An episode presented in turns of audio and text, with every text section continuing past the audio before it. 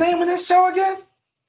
This is the Bigger Pockets Podcast, show 523. I literally go driving in my old neighborhood that I grew up in, and I find a house on the same street I grew up on. And with my experience in the past of just knowing real estate, I knew who to find who the owner was. I didn't know how to find their number. And so, using some people and some resources that I had, I end up finding that person. And that was the phone call that changed my life.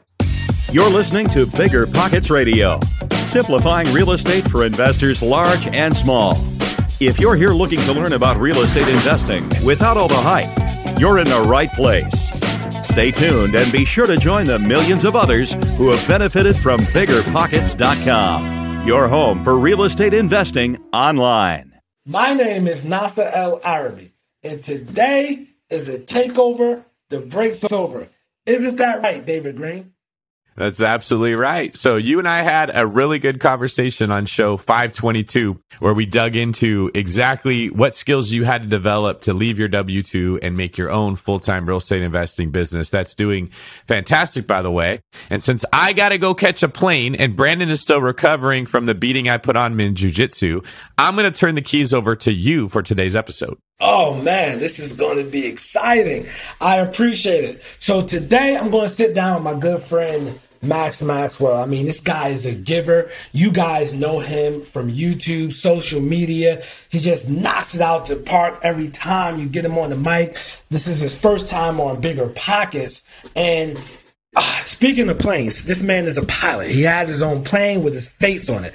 I recall when I was getting my BMW built and I had to pick it up in Spartanburg, uh, South Carolina because the one I wanted, they didn't have enough in the country. So therefore, when I picked it up, my friend Max said, Hey, you want me to take you on the plane? Unfortunately, it was raining, so he couldn't take me on the plane to go pick it up from the factory, but I definitely appreciate the gesture. So this episode is going to be exciting. All right. Before I hand the reins over completely, here is a quick tip for you. Today's quick tip is simple.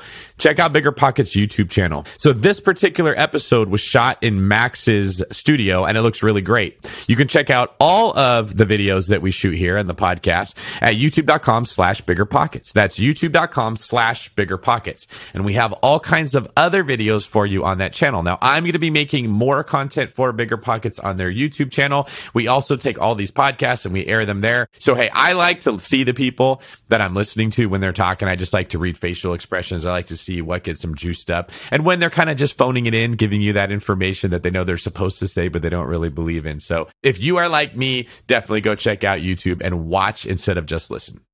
This show is sponsored by Airbnb. Did you know that I turned one of my first homes into an Airbnb? It's true. And it even helped me get the extra income I needed to launch my real estate career. So if you want to try your hand at making even more income with your property, Airbnb is the place to be. Your home might be worth more than you think. Find out how much at airbnb.com/host.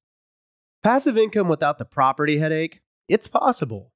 There's a way to invest passively in real estate and get monthly income without any tenants, maintenance, or property management. The Wealthy have been doing this for years, and if you're an accredited or high net worth investor, you too can collect cash flow without the headaches that come from owning rentals. How? By investing in a private real estate fund with PPR Capital Management. PPR's co founder, Dave Van Horn, wrote the book on real estate note investing for BP. But he's not just investing in notes. Dave and his team also have an extensive background in commercial real estate. And with PPR Capital Management, they're strategically investing in both notes and commercial real estate nationwide. With over half a billion dollars in assets under management, PPR has provided individuals with a steady source of truly passive income since 2007 without ever missing a payment. Check them out at investwithppr.com. Again, if you're looking to get monthly passive income from an experienced team with a strong track record, go to investwithppr.com today.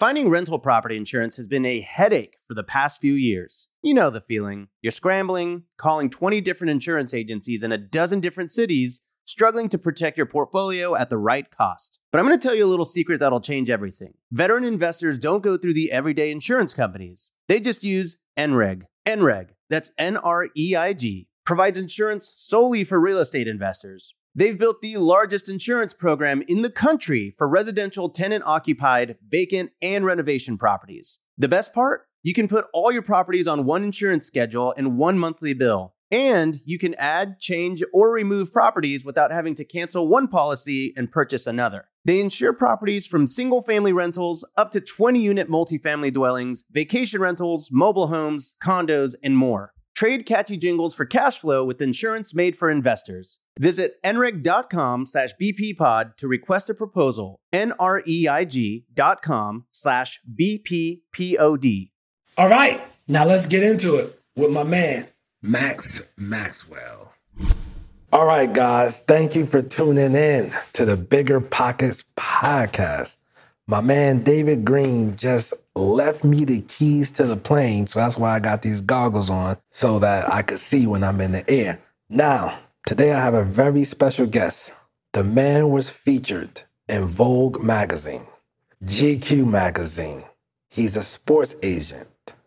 Most importantly, he's a real estate investor, serial entrepreneur. He's also a pilot with his face on his plane. And as somebody who's traveled with this guy, let me tell you how much of a giver he is. This guy, when we was in Ghana, in Africa, city called Accra, one of the kids ran out to the car and they needed some money. He gave them a hundred Ghana dollars. I think it's like 20 American dollars, $25, whatever the case may be. The kid fell out and started doing snow angels. Now, if you know anything about Ghana, they haven't seen snow since 1957, since they got their independence. So I don't know where this kid was able to do a snow. How did he know what a snow angel was? He just did the snow angel and then just disappeared. But that's the type of guy he, he is. And he didn't even have to record it for social media because he's just natural giver like that, man. So without further ado, Max Maxwell, how are you doing, man? I appreciate you having me, man. I'm doing well. Don't say Vogue like I was featured as a, model or something. I'm too fat for that. first things first, let me say this, man. It's always a pleasure. You know, it's always a treat when two players meet, you know. So I appreciate that, man. You know, it's always a treat, man. So this is gonna be a this is gonna be a good one. I like it. I'm here for it. Okay, so you're like a social media sensation. All this probably happened within like the last four years. Yeah. Okay. But you were 30 and broke. You were actually 30 and living at your mom's house. Yeah. I was 30 and had to move. I was 30 and a half and had to move back to uh, my mother's house because I just had I had nothing. I had my last failed business kind of just put me over the edge where I was paying rent on my credit card and it just got too exhausted. I just didn't have it. And so I had to take that humble pie and ask mom to move back home. Okay. So if you guys listen, if you know anything about the great late philosopher Christopher Wallace, aka Biggie Smalls, he tells you you can like cardinal sin. You can't be 30 and broke. You can't go that route. But that was actually his life. In my neighborhood, when we were kids, especially in high school, like like that was a joke man, you ain't gonna be no, you gonna be dirty and broke. Crowd just falls down and laugh. Everybody just laughs. I mean, that's how I felt. That's why I was. I mean, even when it happened, it was like a you try to keep it a secret, and you like, man, I was going through a lot, like even some like depression. Absolutely, because you're like you're supposed to have life figured out at 30. At least right. that's what you heard. That's definitely what you think. I actually went into depression at 30 because I thought by 30, when I graduated from college at 24, I said by 30, I'm gonna have the house, the car, and the kids and everything, and I didn't have none of that. Neither. Neither. I was in a one bedroom. So it, it, anyway, um, just got fired the year before. But anyway, you were 30 and broke. But before we get to 30 and broke, take us back to you graduate from high school and go to the service because a lot of people don't know you mm-hmm. actually served this country. Yeah. So barely graduated high school, I should say. I barely had a 2.0. I was an athlete in high school, but in our state they had implemented this 2.0 rule. So if you didn't have a 2.0 at a certain point in time during the season, you could no extra extracurricular activities. And so from my sophomore year on, I never really played a full season because I didn't have a 2.0. And so I barely graduated high school knowing that college was not an option. And so what's next? You know, 9 11 had happened the year before and everything was going. I said, you know, I'm just going to go into the Air Force. So I took the ASVAB test and I passed, or, you know, it's not pass or fail, but I had a high enough score to go in. And, you know, I, I did that for a while. I traveled a lot. My first base was in Cheyenne, Wyoming. I did some time in Istanbul, Turkey. And like, so just those things kind of like shaped me because I didn't get to go the traditional route that most people go, you know, go to college, community college. But I think it really it molded me several things, and one of them was integrity, and that's a big core value of the Air Force. So, you know, I enjoyed it. I didn't want to do it again, like in the sense I didn't want to sign up and do another four years, and so I had to get out because I was just feeling that entrepreneur spirit was out when I was in there. Okay, so here it is. You graduated from high school. You had to have a 2.0 to play sports. You could barely maintain that. Mm-hmm. Fortunately, New Jersey didn't have that rule because I had a 1.8. I was, I was terrible. I would have never played sports. You know, I was on the football team, rode the bench, but you know, it's not about me right now. So you graduate high school, you leave the army. What, what, what happens next after you leave the service and the Air Force? Is that where you became a pilot? And you got your air license there? That no, heck no, no. So yeah, you got to be uh, an officer to have be in you know officer training to be a pilot, and it's a very few selected people that actually get to fly planes in the Air Force. So no, I had nothing to do with planes. And so when I came out, I was trying to figure out what life was. Here I am, almost 21 years old at this time, and it's like my fresh start. And so you know, I started a lawn care company with a friend. It was pretty successful, but there was another business that failed. And I did a couple other things and I decided to get my real estate license. And so I got my license in the time in North Carolina where you can go to pre licensing school and then broker school back to back. And you can walk out of school and be a broker. And so you can open up, you can become a BIC and be and open up your own your Own own office. Yeah, Oh, now okay, they don't do that. Yeah. So for those who don't who don't understand that uh, language, he's basically saying at one point in the state that he could become a broker, which he can essentially have his own office, fresh out of school, no experience or anything. But okay, go I ahead. wouldn't recommend that. But I did one year at Allen Tate where you do the traditional real estate stuff, an agent, right? You're you're showing riding people around, going out trying to find house listings. And it just got tiring. Like I was just got was, every weekend you're driving somebody around, come to find out they ain't even qualified to buy a house. They just want to do some it was probably Nas if I think about it. It was probably Nas and his girlfriends Yeah, riding around on the weekend. But you know, it just wasn't fulfilling to me. And then so I, I left Allen Tate and then I started my own company, Infinity Property Management Investment. And then I, I lucked up. My friend was a mortgage broker at that time, and I found a guy that had a large portfolio of rental properties, commercial, single family, multifamily.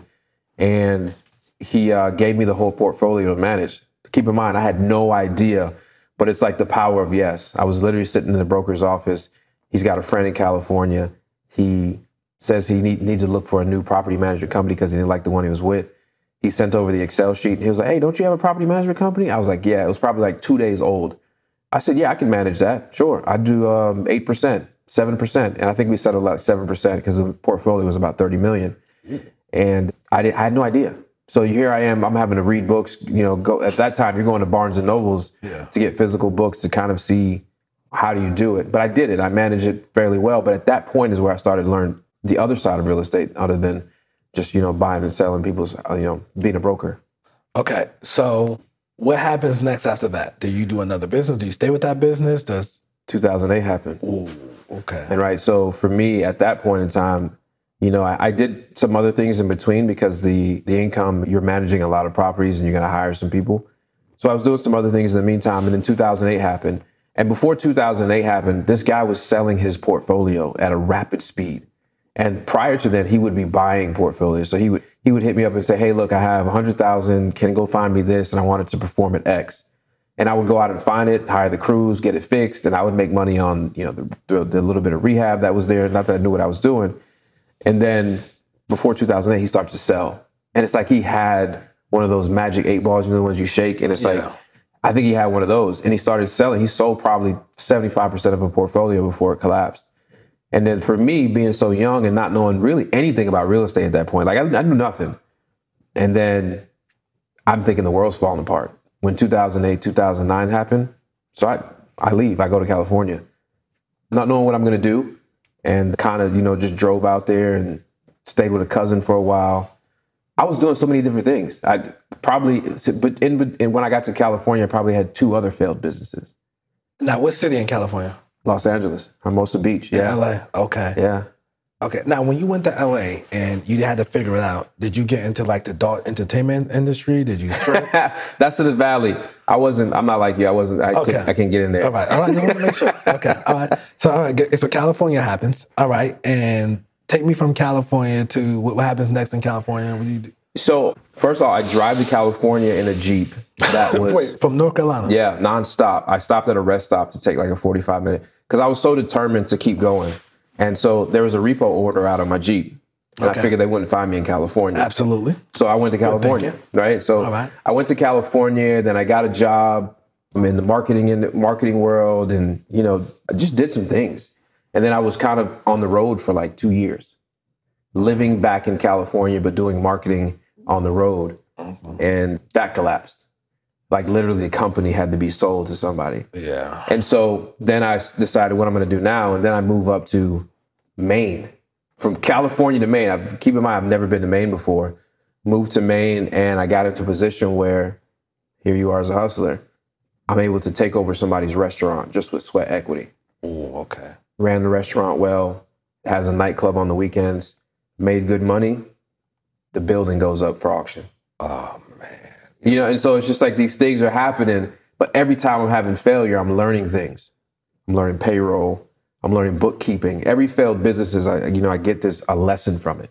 Okay. Yeah, your life sounds like it sucked pretty bad. Yeah, it was sucking. It was sucking, but I was still going. You still kept, kept going. You kept faith, man. You kept. Yeah, you had the mustard seed of faith. You kept going. You know, most people would have given up, but you didn't, Yeah. and that's why you know you be, became the sensation, Max Maxwell, man. So, all right. So from Maine, that's how you ended back in North Carolina. Yeah. So from Maine, no, I actually bounced to Orlando, Florida after that. Okay, Orlando, Florida. Yeah. So then I tried to get into, the, they had this Yes on Two campaign where they were trying to legalize, I think, medical marijuana in Florida. Okay. And I had this bright idea that, hey, there's going to be all of these shops opening. Who's going to do the education? Now, keep in mind, I know nothing about this field at all. Yeah. And so I start to study. I go to Colorado. I go get mentorship to, to kind of find. I said, I can be the, the teaching body of getting people certified to get to work in this industry. Then the bill didn't pass. So wasted all that time down there and resources. And then from there, I'm in Chicago. And then I get back into marketing. Now I'm in experiential marketing where we're literally going from like county fairs to this to that. Like, and we're working with big brands to facilitate some of their stuff. And then I get this red hair idea that I can solve a problem in this industry that I see. And then I moved back to North Carolina. And that's when you moved back home. No, when I moved home, I moved into an apartment because I had some money. Okay. And from there, I ran that company called FASPA, which went belly up, ran out of money. And that's when I really, really was down. Because at this point, from 21 to 30, you're failing, you're failing, Yes. you're failing. And then at what point, and then you hit that magic number of 30 and you're like, what I gotta do now? I just gotta go get a job, go work at the post office, go do something, do something where I can use my federal background to try to get a job. And it's just demoralizing when you're like at 30 and you ain't figured it out yet. Okay. So you're 30. You're at your mom's house. Mm-hmm. Mom let you get in. Now, tell me about this time. Like, You gotta remember, I left home at 17. yeah, I'm back home at 30. Yeah, Now, when I get home, my mom probably think I'm still 17. yeah. I've been gone for X amount of years, so it was an uncom- It was comfortable. Like she was welcoming, but as a man, it felt uncomfortable. Absolutely, absolutely, absolutely. Now, tell me about you finding out the thing that got you out of your mom house, and what was that thing? Yeah. So at this point, I go back to my my memory, and I'm like, the only thing I had success in that was kind of sustainable was real estate. So I'm like, let me see if I can get back into real estate.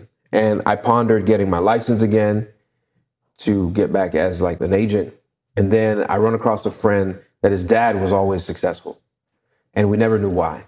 And his dad mentioned all these things and these apartments and buildings he had. And, and I was just intrigued. And here I am sparking my real estate interest again. And he mentioned like creative financing and wholesaling. And I just put that word wholesaling in my phone. And I went home and I just went deep. I went into every YouTube video, every podcast you could find. And here you are. This is 2015, 16 now. So there's not that much content out about, you know, it's only been a recent explosion about how to get into real estate. Now there's always these infomercial guys and all that stuff that we all probably seen that just thought was crazy. Correct. So then I started running across, you know, the Sean Terrys and these other guys, and and, me. so and you, I, ran across- eventually. Oh, No, we'll talk about that. Okay. Yeah, so I, I run across I run across uh, you know some guys and I start to start now, now I'm literally in my room like I'm in prison. I'm doing 23 and 1. Yeah, 23 hours in my room. I'm only coming out to eat because my mom's forcing me and I'm literally getting consumed with this. And at this point I have a 2003 Volkswagen Jetta had a bad starter. I didn't have no money.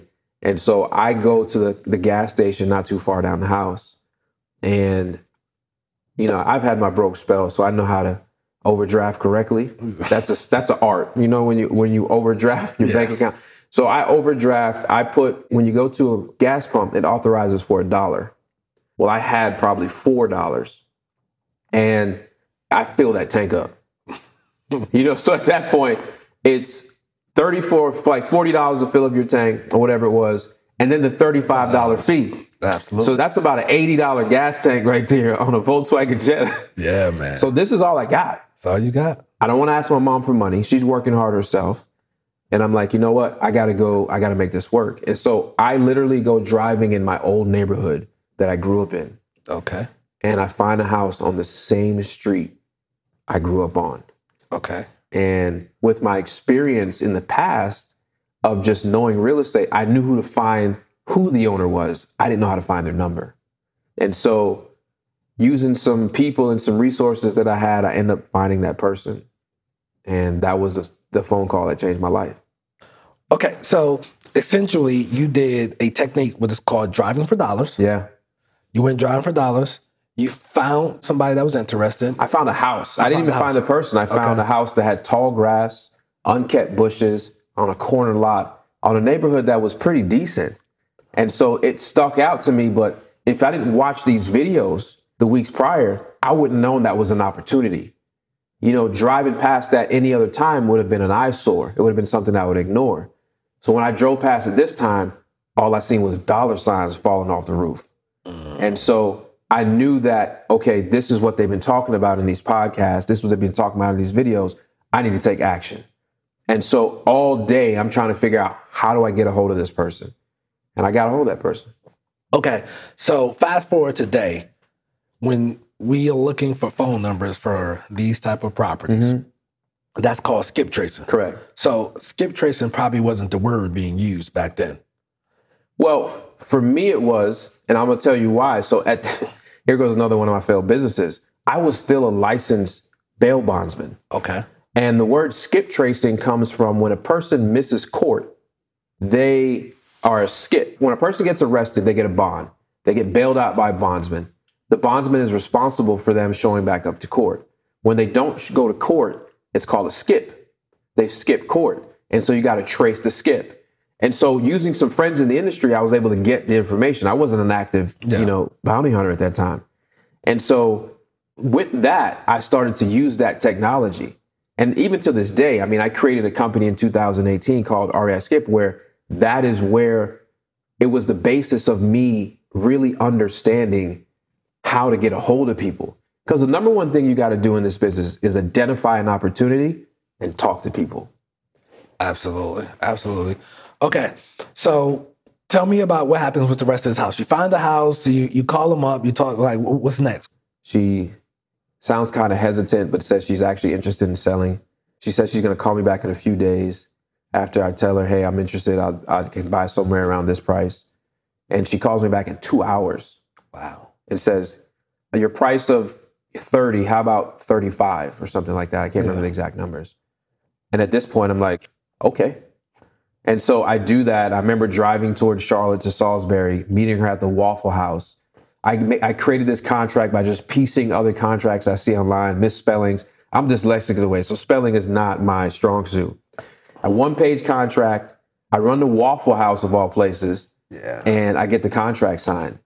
And I'm so excited. I go back home, I grab my mom's lawnmower, and I'm like, I need to start cutting this grass because I got to take a picture of this thing. And so from there, it, it just turned into I took a picture. I had no buyers, obviously, none at all. I posted it on a Facebook marketplace, and within hours, people were driving by. And I get a phone call from a lady that says her and her husband just finished the flip and they're interested, but he's out of town. And so they came the following weekend. They loved it. We signed the contract. And here I am. I'm like, wow. I'm holding two pieces of paper that's not money, but it's like this thing is now worth $14,000 and I didn't put a dollar down. And if you ever have negative money in your bank account, first of all, I never had a $14,000 check in my entire life up to that point. Right. At one time. And so here I am. I'm looking, I potentially can make $14,000. And my next thing is I got to find an attorney. Okay. So you find the you find the attorney. Yep. Uh, my friend happened to be an attorney that, but he was a criminal attorney. Referred me to a friend, and in a couple weeks we closed the deal. And it was just like I'm sitting here holding a fourteen thousand dollar check. Now keep in mind, I wrote an LLC name on there.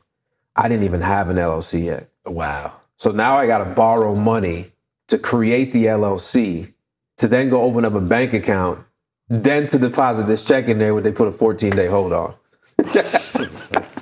and so that's my the story of my first deal, and, and I never looked back since. Yeah, it's just been taking off since. Mm-hmm. Eh, How long did it take you from being at your mom's house and getting to work to closing that first deal? When I learned about wholesaling, it took me three weeks. To close your first deal, Yeah. three weeks. Well, it took me three weeks to get my first contract. Then it took me so about five weeks to get my first deal locked up wow. and closed. you just excelled.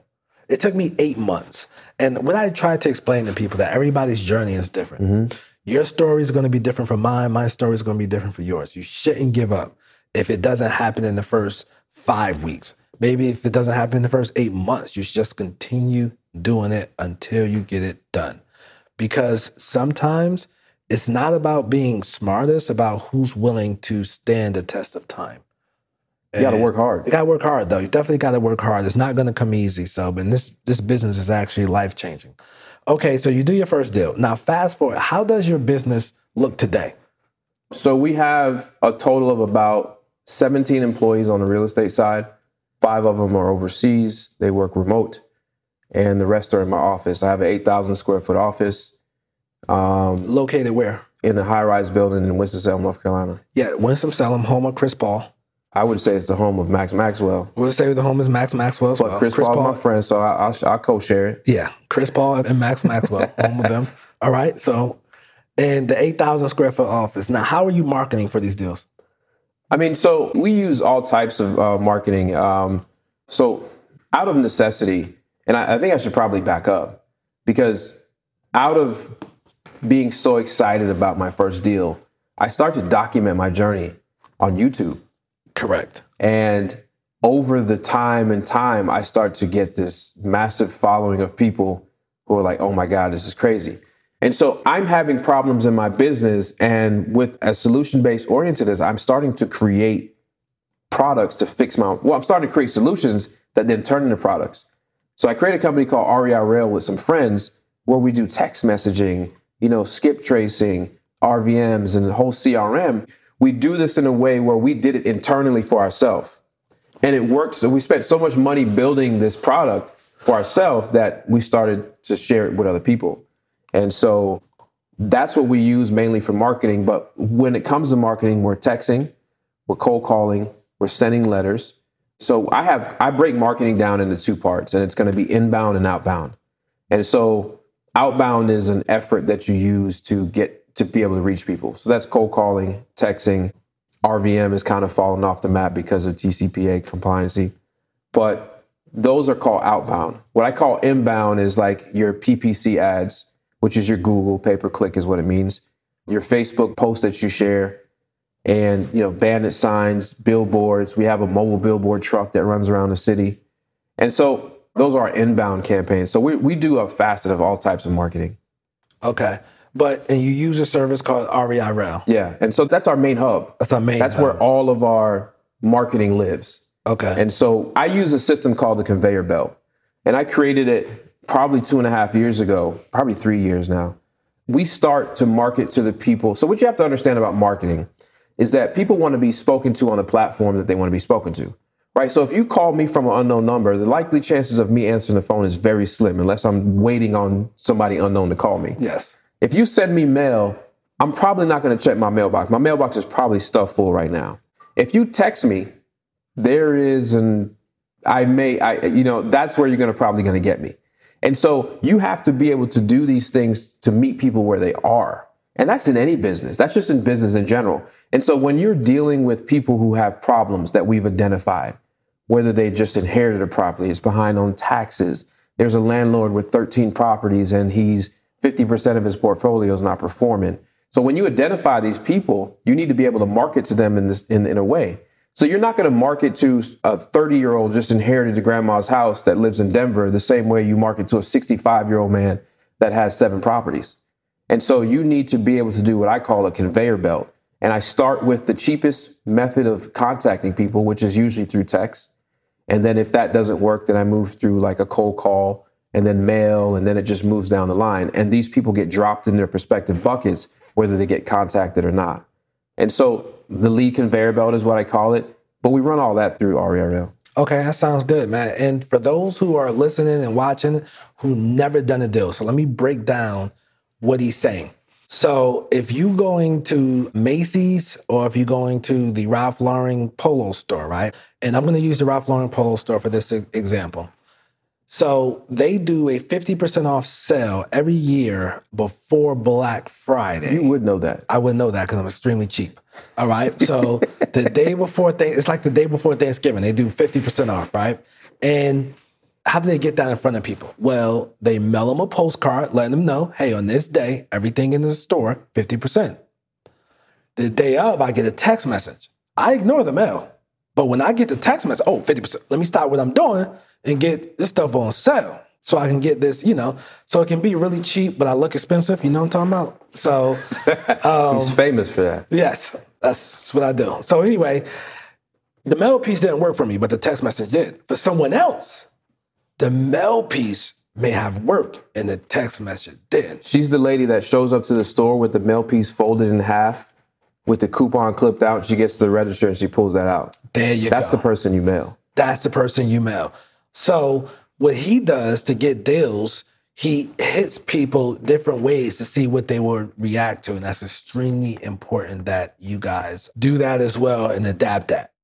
This show is sponsored by Airbnb. Did you know that a long time ago, before I ever started my real estate business, I turned one of my first primary residences into an Airbnb? And that's the extra income that I needed from Airbnb that gave me the confidence to go out and work for myself and eventually quit my nine to five job. And now I have dozens of Airbnbs all over the country. I've even partnered up with the old David Greene on a recent property in Scottsdale to take our portfolio to the next level. And of course, we host it on Airbnb. But you don't need to be a full time real estate investor to start on Airbnb. As a matter of fact, I was self managing 10 properties while working my nine to five job, so I know anybody can do it. Think about it this way you're looking for extra income and going on a vacation. Wouldn't it be great to rent out your space and let your property pay for itself while you're gone? I did this one time. I pitched my wife and my roommate because we were house hacking on the idea of renting out our home, and it paid for all of our expenses on a trip to Mexico City. So go and give it a try. It might just change your life, just like it did mine. And I really do mean that. Your home might be worth more than you think. Find out how much at airbnb.com/slash host. Real estate investing is great, but for some, the tenant phone calls and clogged toilets aren't all that attractive. So, how do you invest in real estate without getting your hands dirty? Invest for truly passive income with Pine Financial Group. Pine's mortgage fund offers a targeted 8% preferred return and an attractive profit split with 70% of net profits going to the investors. You'll earn passive income by participating in lending to house flippers. And it's secure because senior lien holders, that's you, are first in line to get paid. Their rigorous underwriting process and the backing of a physical asset mitigate downside risk. Plus, by investing with Pine Financial Group, you contribute to the revitalization of communities by directing your funds from Wall Street to Main Street and supporting local economies. The investment is reserved for accredited investors. Don't miss this opportunity to back Main Street over Wall Street and start earning passive real estate income. Learn more about investing with Pine at pinefinancialgroup.com/bp. pinefinancialgroup.com/bp. We're always looking for ways to improve, searching for better. But when it comes to hiring, the best way to search for better is by matching with quality candidates. If you need to hire, you need Indeed. Indeed is your matching and hiring platform with over 350 million global monthly visitors, according to Indeed data, and a matching engine that helps you find quality candidates fast. Ditch the busy work. Use Indeed for scheduling, screening, and messaging so you can connect with candidates faster. And Indeed doesn't just help you hire faster. 93% of employers agree Indeed delivers the highest quality matches compared to other job sites, according to a recent Indeed survey. Leveraging over 140 million qualifications and preferences every day, Indeed's matching engine is constantly learning from your preferences, so the more you use Indeed, the better it gets. Join more than 3.5 million businesses worldwide that use Indeed to hire great talent fast. And listeners of the show will get a $75 sponsored job credit to get your jobs more visibility at Indeed.com slash BiggerPockets. Just go to Indeed.com slash BiggerPockets right now and support our show by saying you heard about Indeed on this podcast. Terms and conditions apply. Indeed.com slash BiggerPockets. Need to hire? You need Indeed.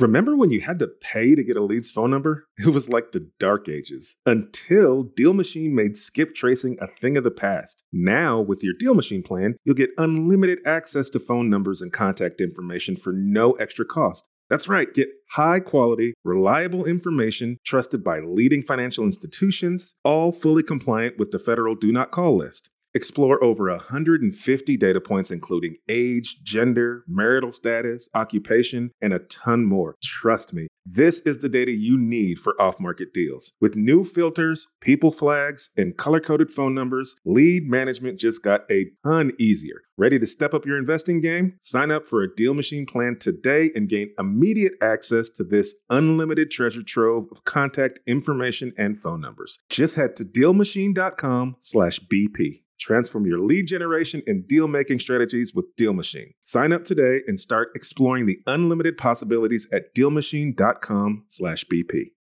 So, obviously, you became a successful real estate investor. Mm-hmm. You were in South Africa getting your plane built. Yeah. Okay, so you were in South Africa, you're getting your plane built, and rumor has it that they warned you like, hey, look, you can't wear your Rolexes there. And by the way, guys, he has like eight Rolexes, but they're investments though. Okay, he has eight Rolexes. Yeah, he justifies. It. That's what rich people do. They're they're investments. So anyway, uh, he has eight Rolexes, but he only has two hands. So what he does, he puts two in his ankle. But we're not going to go there. But when he was in South Africa, they said, hey, it was a string of robberies, and you know people are getting things taken from them. They had a Rolex gang. A Rolex gang that take Rolex. So what does Max Maxwell does? He wears his Rolex no security. And that's who Max Maxwell is. He just does what he wants to do. So obviously you stay over there, you get your plane built. Tell me about that experience of you getting your plane built. I, I seen it on social media. So in 2015, I started my journey to become a pilot. And as you know, my life got flipped upside down. And so I didn't have the money. And then I picked back up in 2018. So I got my license in 2019. And so I knew I wanted to buy a plane. I didn't want to buy a legacy plane. And then I've just, you know, I've been doing well.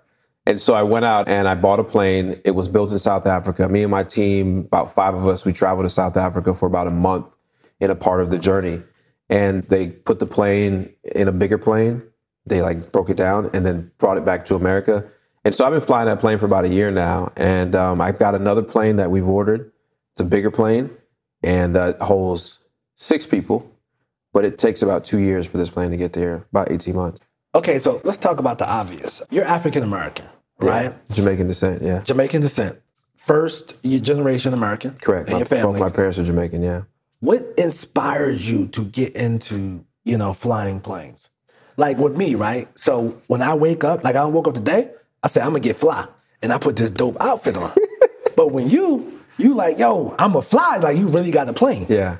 So, you know, I've always been the explorer type person. I've always done the things you're not supposed to do. So I was working with Lieutenant Colonel John Klatt, who flies a uh, stunt plane for the Air National Guard. Mm. And uh, he took me up one day and I just fell in love with it. And I asked him, why don't I have my license? He says, I don't know, why don't you? He says, go home and go get it done. And so I went home and I started to get my license done. And then from there, I just I fell in love with it. And for me, you know, flying a plane is like this peaceful journey. It's like this thing you can do and you can fly as high or as low, not as low as you want to, but it's like you're just up there. And it's a lot of people just don't they don't think it's possible. It's a very affordable hobby. You can get your license for probably eight grand over the course of however long it takes you. You can take six months, a year, whatever you want to do.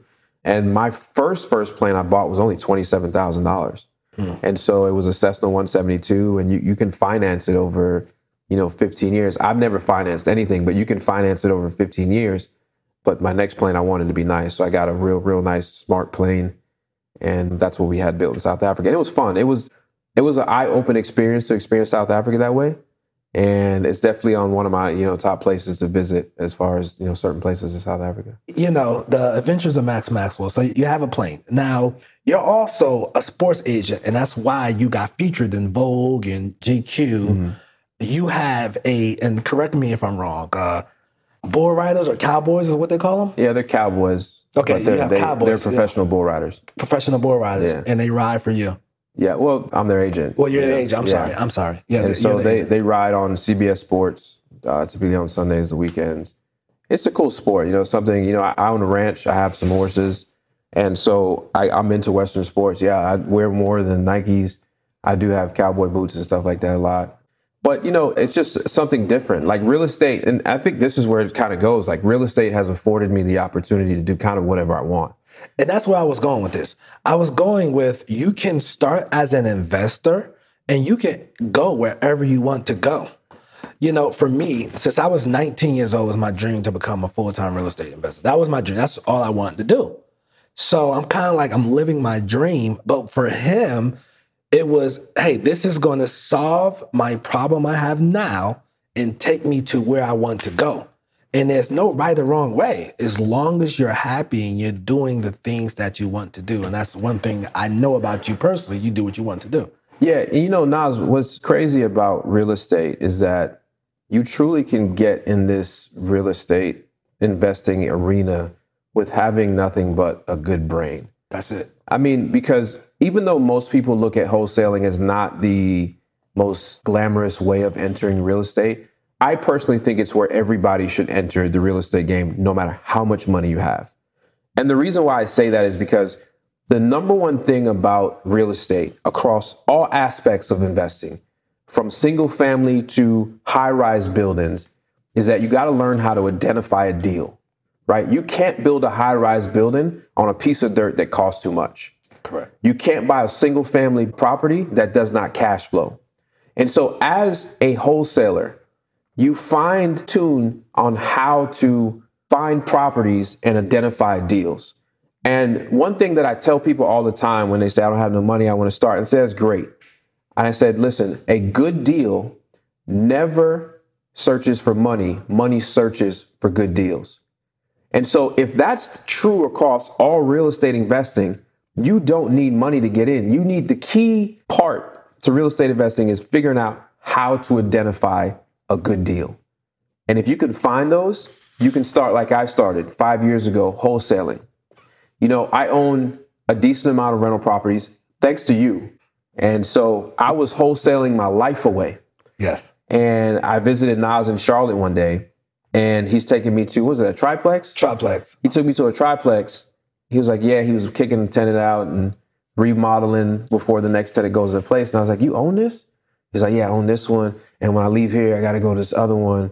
And then I got my new build is about to be done. And so that inspired me. That was a few years ago. Yes. And I went home and I said, you know what? I, I had a goal. And I, anybody that starts out in wholesaling, you should have a goal.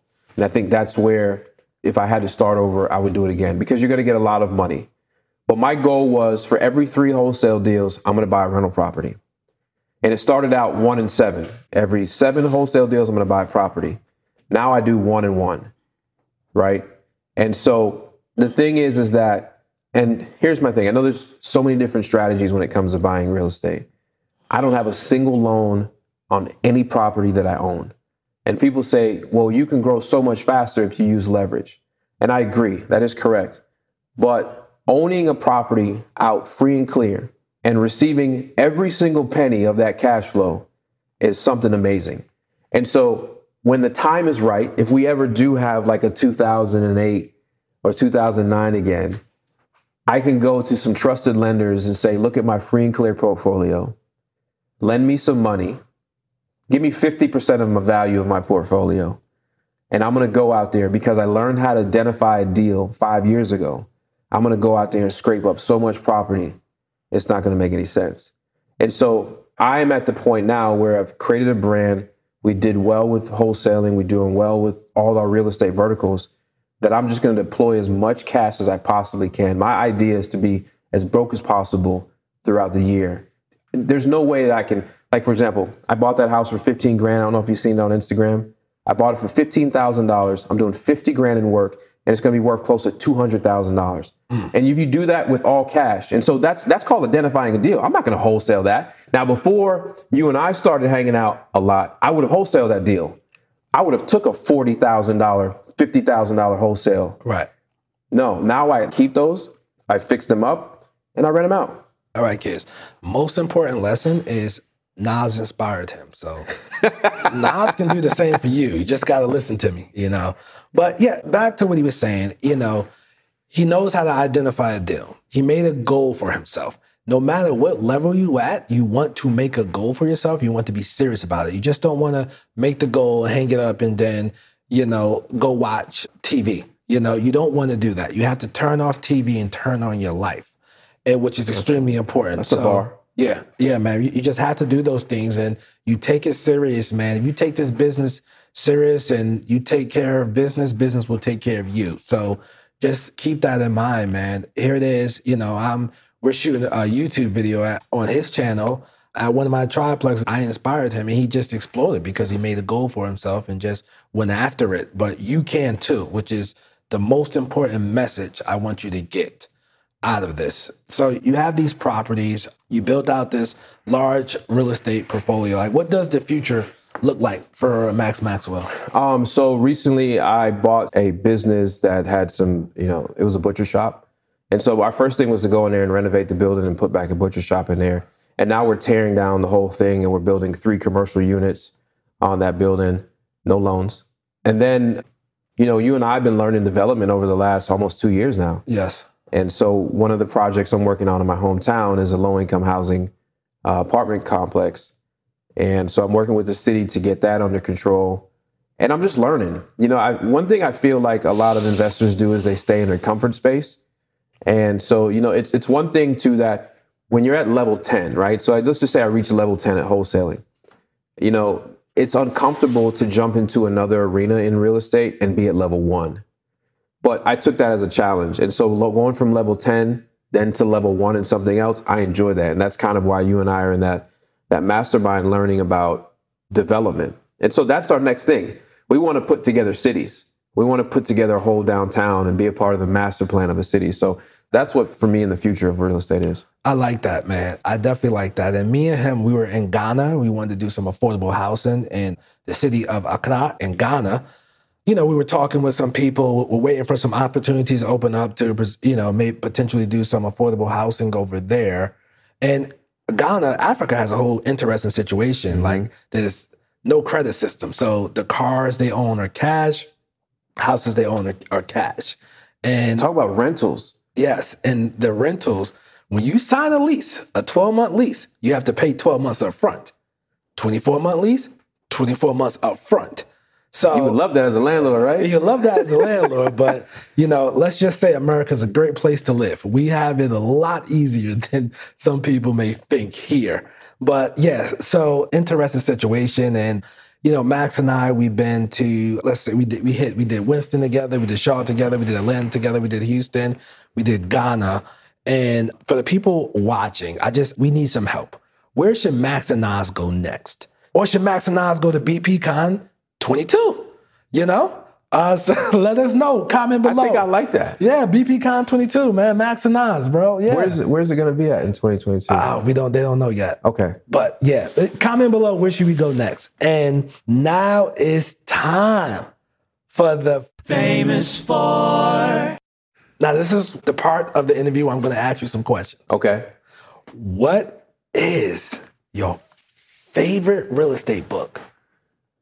So that's a good question. So I only really read books to solve a problem. and I haven't really had crazy problems in real estate.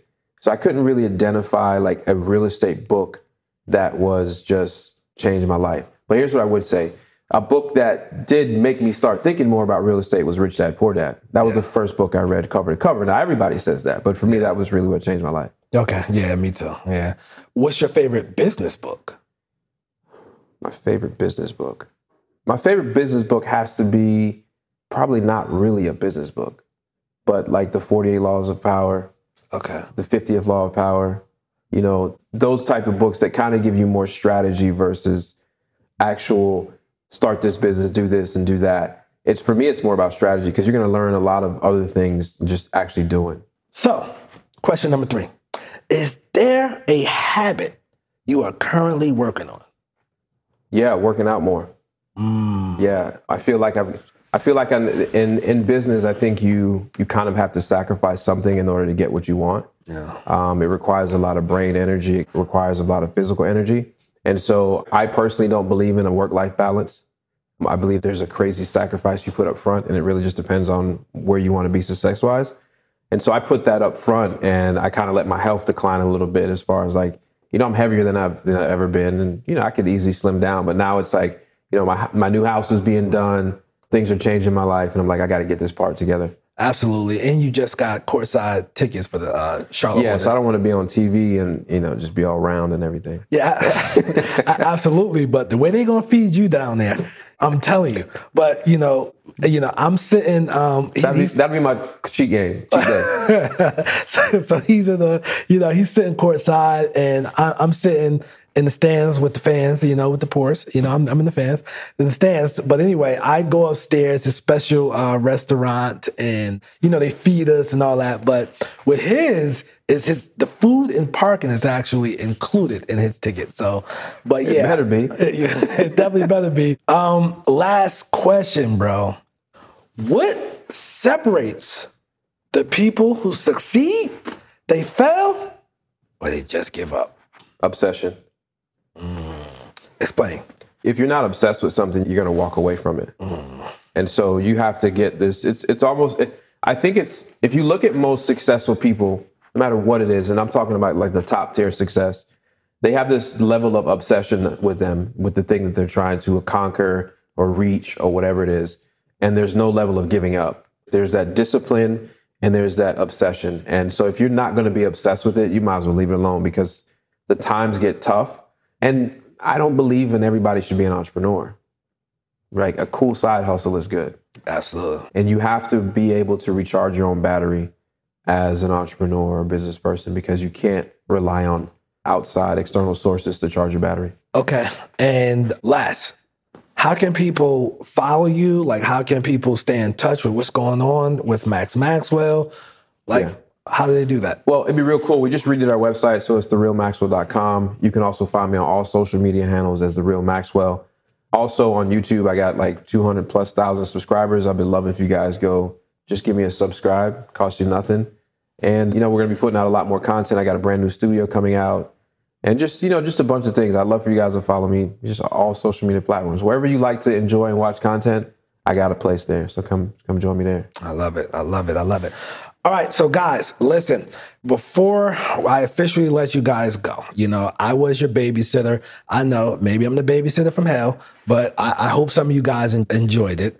Make sure you like, comment, subscribe to the Bigger Pockets channel. Make sure you get that Bigger Pockets Pro membership. That's what I have. Um, it's definitely helpful. And thank you to the good people at Bigger Pockets for allowing the Carolina boys to just come on the podcast and, you know, do a takeover, um, the breaks over for one episode. So we really appreciate that. Joshua Dorkin, the founder, thanks. Uh, David Greene and Brandon Turner. Really appreciate you guys as well. You know, much more success. And I'm your host. Well, guest host. Well, they'll probably fire me after this, but I can't keep no job, y'all. So I am your host, Nasser, aka the real estate doru. I'm not a guru, I'm a doru. I actually do this business. And you can find me on Instagram, real estate doru. That's D O R U, because I do. YouTube, same thing, real estate doru. Text me. Let me know how I did. 704 285 1600. Now we're signing off. Peace. You're listening to Bigger Pockets Radio, simplifying real estate for investors large and small. If you're here looking to learn about real estate investing without all the hype, you're in the right place. Be sure to join the millions of others who have benefited from biggerpockets.com, your home for real estate investing online. The market is changing, and finding your way can be tricky. Rates shift, headlines whirl, but your goal hasn't changed. You want financial freedom, and the best investors know it's not about timing the market, it's about time in the market. If you're ready to get into the real estate investing game or take your game to the next level, finding an investor friendly agent is your next step. With BiggerPockets Agent Finder, you can find the right agent in minutes. Just head to biggerpockets.com slash deals and enter a few details about what and where you want to buy, and bam! Instantly match with an investor friendly agent who fits the bill. These local market experts can help you navigate the neighborhoods, analyze the numbers, and take action with confidence once and for all. This free resource is only available at biggerpockets.com slash deals. Get an agent, get the deal, and get closer to financial freedom at biggerpockets.com slash deals. That's biggerpockets.com slash deals to find your investor friendly agent today. The content of this podcast is for informational purposes only. Past performance is not indicative of future results, and all host and participant opinions are their own. Investment in any asset, real estate included, involves risk. Use your best judgment and consult with qualified advisors before investing. Only risk capital you can afford to lose. Bigger Pockets LLC disclaims all liability for direct, indirect, consequential, or other damages arising from reliance upon information presented in this podcast.